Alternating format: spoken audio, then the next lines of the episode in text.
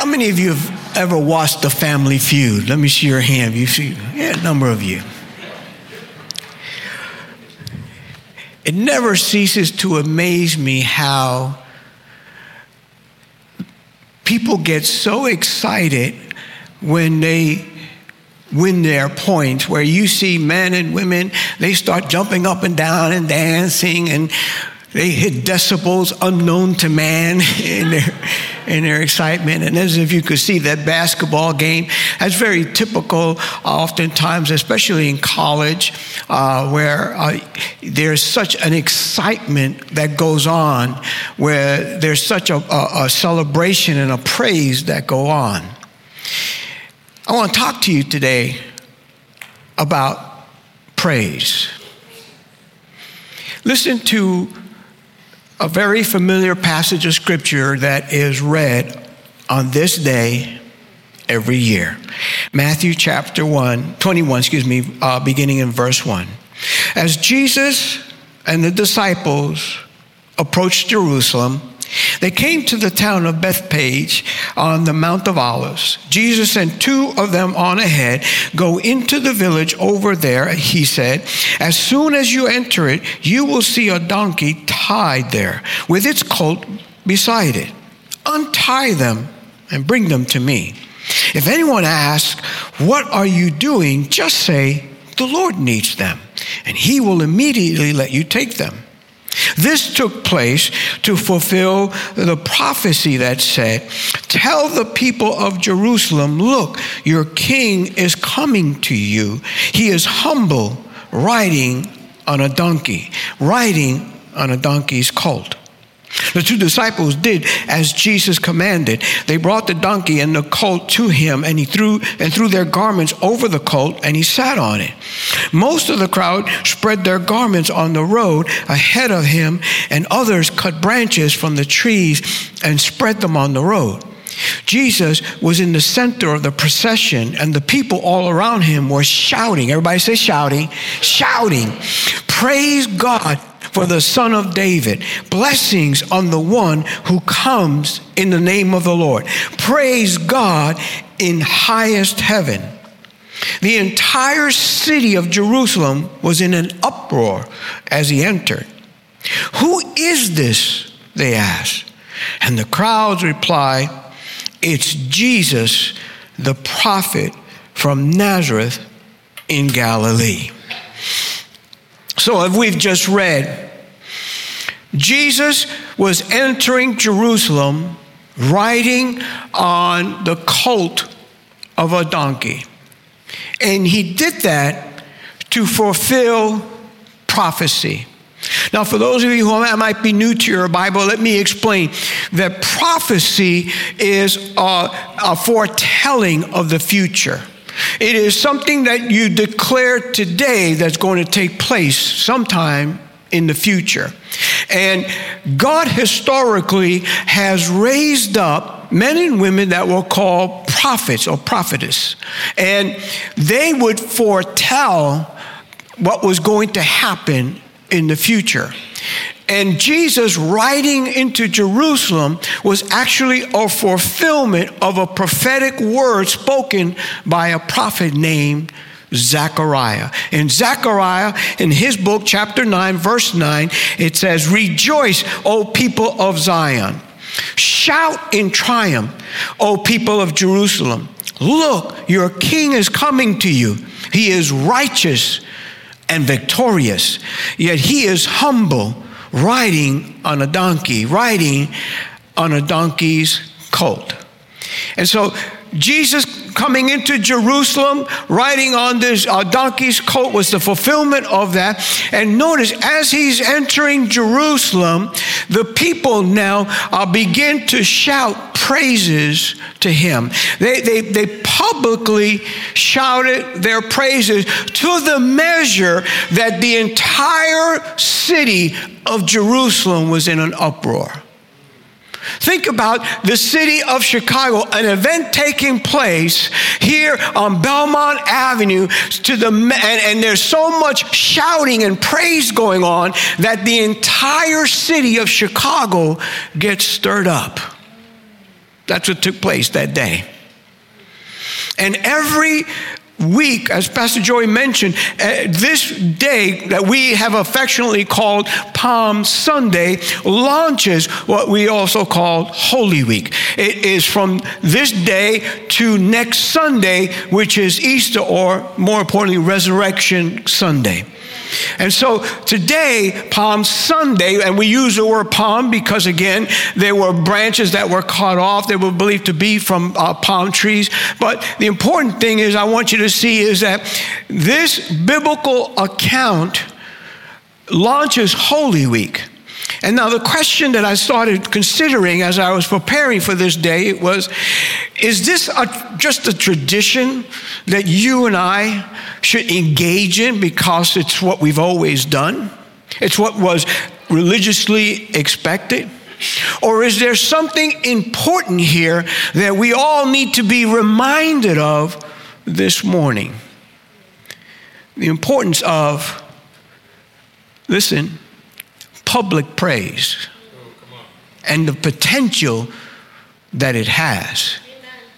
Now, let me give you a, a few thoughts about public praise that are going to help us understand something this morning. Number one, listen, we're exhorted, or if I could use the word commanded, to publicly praise the Lord. We're exhorted to do that.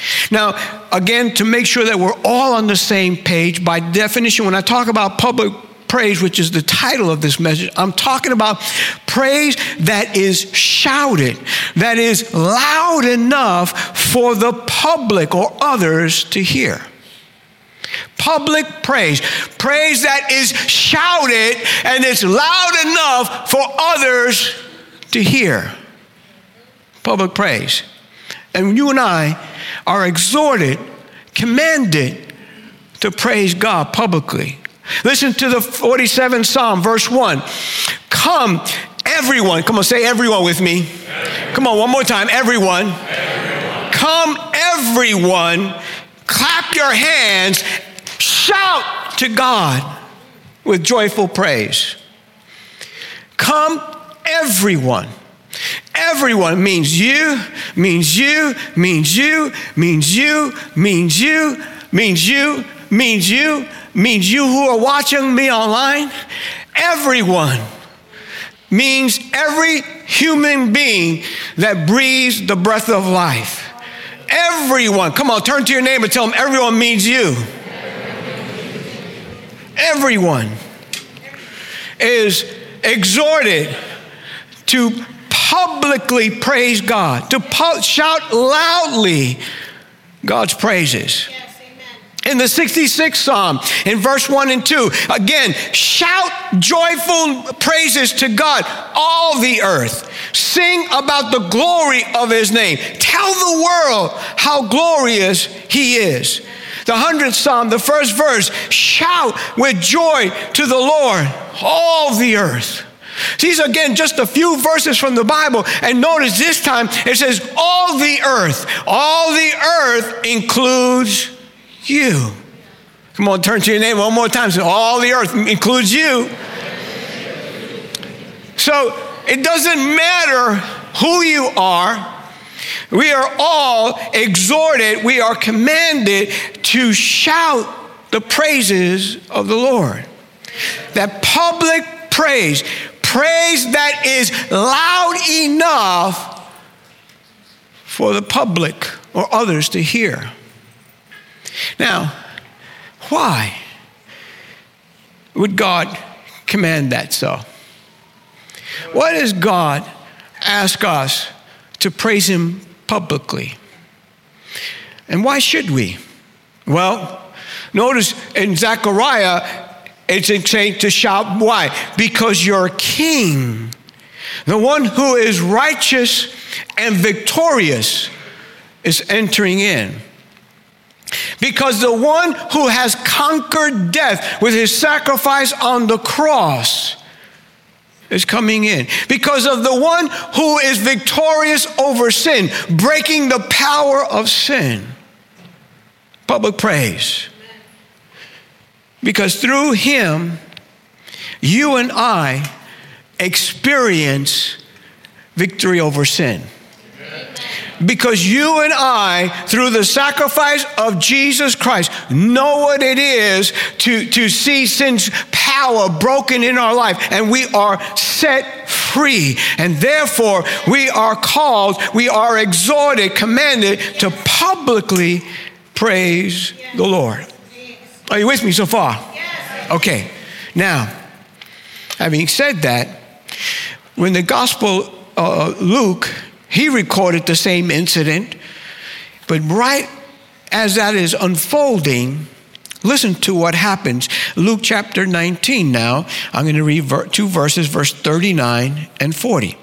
But some of the Pharisees among the crowd said, Teacher, rebuke your followers for saying things like that.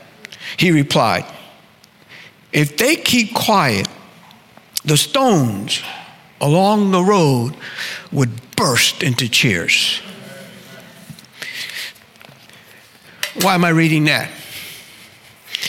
I have discovered as I've served God as a pastor now almost 40 years that there will always be some who don't want people to get excited about praise.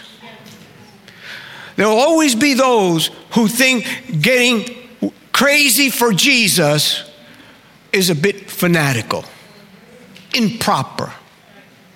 Remember David when he was King David when he was entering Jerusalem with the ark of the Lord and he was dancing before God, but yet his wife was watching him and called him even a fool for acting the way he was acting.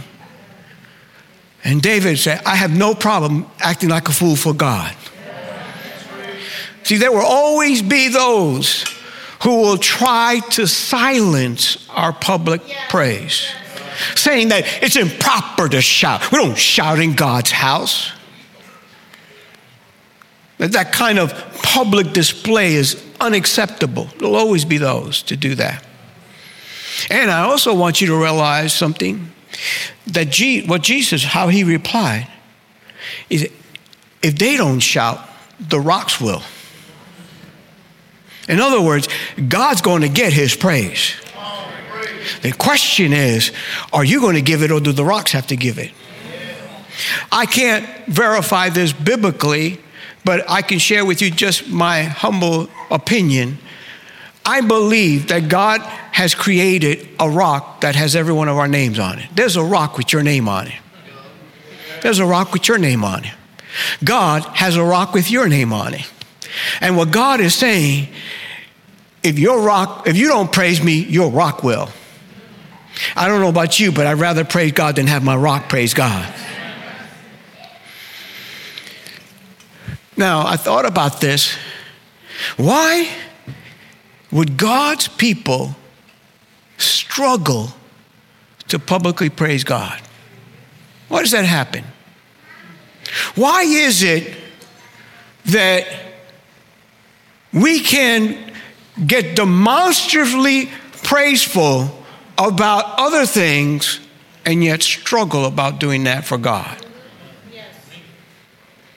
I think it's twofold.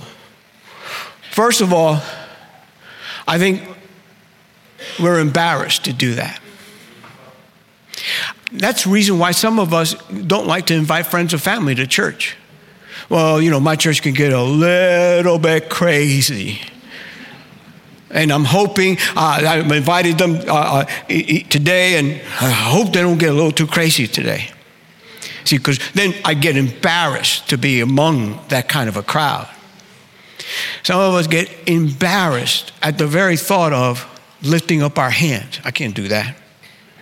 Yet, when the Bears finally, after three games, score a touchdown, yes! The hands go up.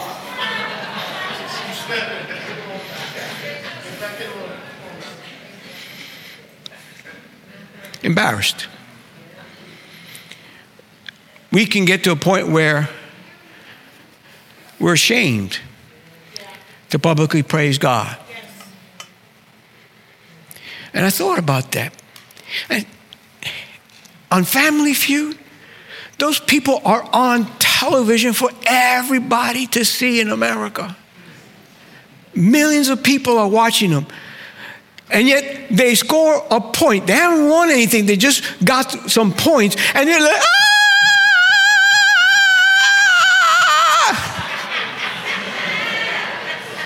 They haven't won anything. And the guys are right there. Ah! Then come to church on Sunday. I don't do that stuff. That's, that's not me. Sure as you. It amazes me how in sports, as fans, we publicly have praise our team when they're doing well, even though we personally don't get anything from it. Right? Your team wins the Super Bears win the Super Bowl. Oh my God! What did you get? Oh my God! You get nothing but oh my God! We get so worked up and have no problem looking ridiculous for something for which we gain nothing for or from. And yet, every day,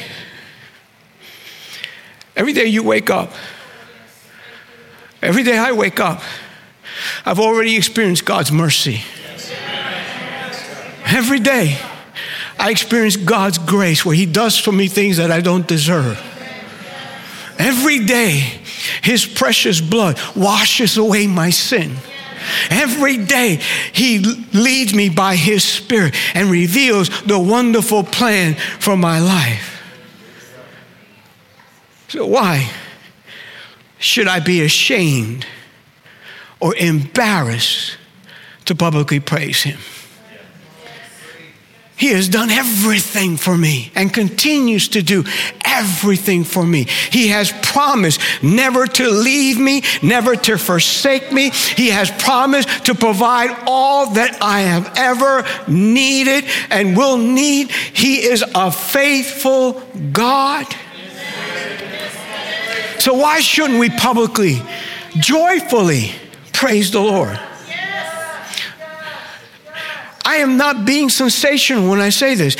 I believe the, the, the, event with the loudest cheering and praise should not be in a sports arena, but it should be in church. In church.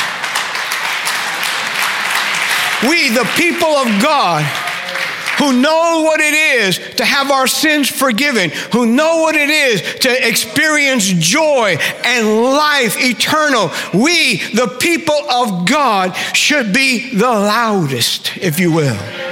Should have no problem lifting up our voice and praising God.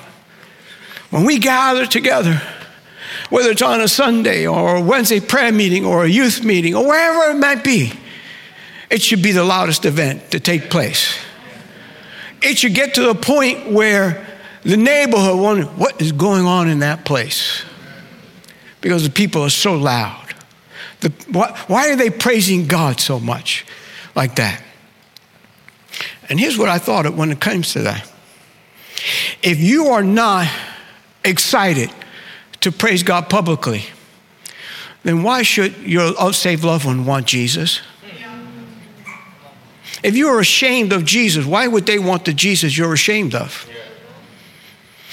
If you find it difficult to praise the one who has done so much for you, then uh, why should I want your God then?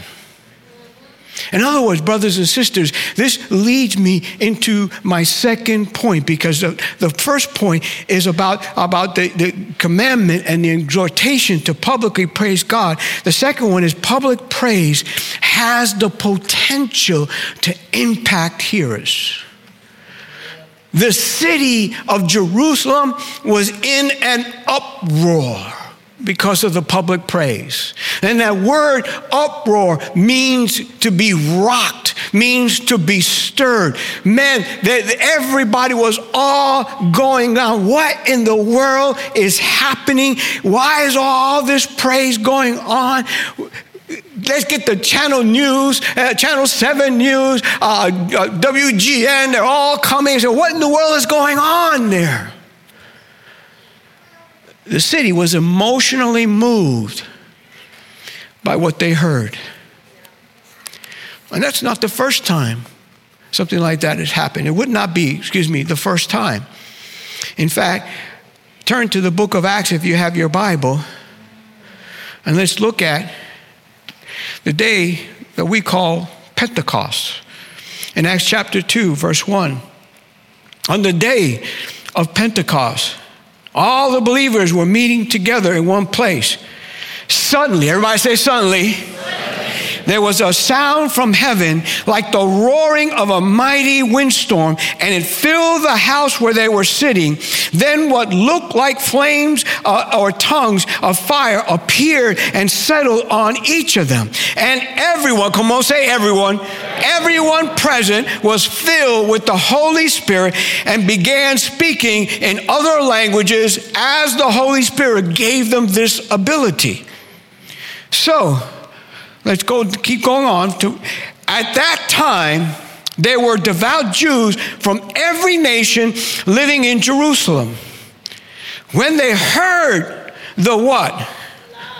Come on, say, they heard the what? Loud noise. Everyone, come on, say everyone. Everyone came running and they were bewildered to hear their own languages being spoken by the believers. They were completely amazed. How can this be? They exclaimed. These people are all from Galilee, and yet we hear them speaking in our own native language. Here we are Parthians, Medes, Elamites, people from Mesopotamia, Judea, Cappadocia, Pontus, the province of Asia Phrygia, Pamphylia, Egypt, and the areas of Libya around Cyrene, visitors from Rome, both Jews and converts to Judaism, Cretans and Arabs, and we all hear people speaking in our own languages about what? The wonderful things God has done. They stood there amazed and perplexed. What can this mean? They asked each other. So you get the picture now. They were all gathered together, and the Spirit of God was poured out upon everyone that was in that place, in that house. And as the Spirit of God came upon them, they were gifted with speaking in an unknown language, a language they did not know. It would be as if I was now gifted to start speaking in Russian or Japanese, which I don't know. And as I'm speaking it, I am actually declaring how wonderful God is and the wonderful things. In other words, the Spirit of the Lord, they were baptized in the Holy Spirit and they began speaking in an unknown language, but what they were saying were actually praise praises to God. So now, what happens from there? They get into the point where they actually leave the house and they're outside. And the praise continues. And all of a sudden, all of Jerusalem is coming. And all these different people from different cultures, they're hearing their native tongue being spoken by one of the Christians and they're hearing the praises of God. And they're wondering what in the world is going on. You see, public praise. They, it moved the very heart of the people once again in Jerusalem that day. Listen, our public praise, whether here or at home, or just out in the street has the potential to move the hearts of hearers. You see, we have bought a lie, many of us. We think that public praise turns people off. But we don't realize the only people that public praise turns off are the religious people. But people who are hungry for truth, who are seeking for something that is missing in their life, are drawn when praise is publicly lifted up, honoring Jesus Christ. And when that happens, here's my third point public praise can open a door for the gospel. In other words, both when Jesus entered Jerusalem and now here in the book of Acts, there's public praise going on. People are unashamedly worshiping and praising Jesus Christ. And, all of a sudden now, the whole city is stirred and it prompts those that are hearing to ask the question. When Jesus came, they all said, Who is this person? Listen, your public praise can open the door for the gospel. For, in other words, the good news. For you to share with people the good news. Why? I see you at your desk. I hear you. Why do you praise God like that? Let me tell you why. See, people want to know. And it gives you an easy open door to communicate what Jesus Christ has done for you and why it is that you have no problem publicly praising Him. So, what does this all mean? People are curious to know. Public praise of Jesus Christ can provide a way for you and I to tell the hearers why we're not ashamed to bless his name. Pastor Jason, if you would come with the worship team. Brothers and sisters, this word that God has put in my heart is for all of us to be remindful, reminded of the fact that we have a decision to make. You have a decision to make. Every single day that God gives you breath, you have a decision to make. Listen to me. Are you going to praise God that day, or is your stone going to cry out? I used to be, as a young Christian, very hesitant to praise God publicly. In fact, I would never, ever say the word hallelujah out loud. Because when I was a teenager and not walking with Jesus, I used to make fun of Christians. I used to call them, those are hallelujah people. I don't know if you've ever done that. I'm not going to ask for a show of hands. I know I'm the only wicked person here. But I used to ridicule the Christians. And then when I became one, I still didn't get to that point where I would sing, I would praise God respectfully, but there was something in me that just didn't want to say that word. Even though the word hallelujah means the highest praise to God, not just praise, the highest praise to God.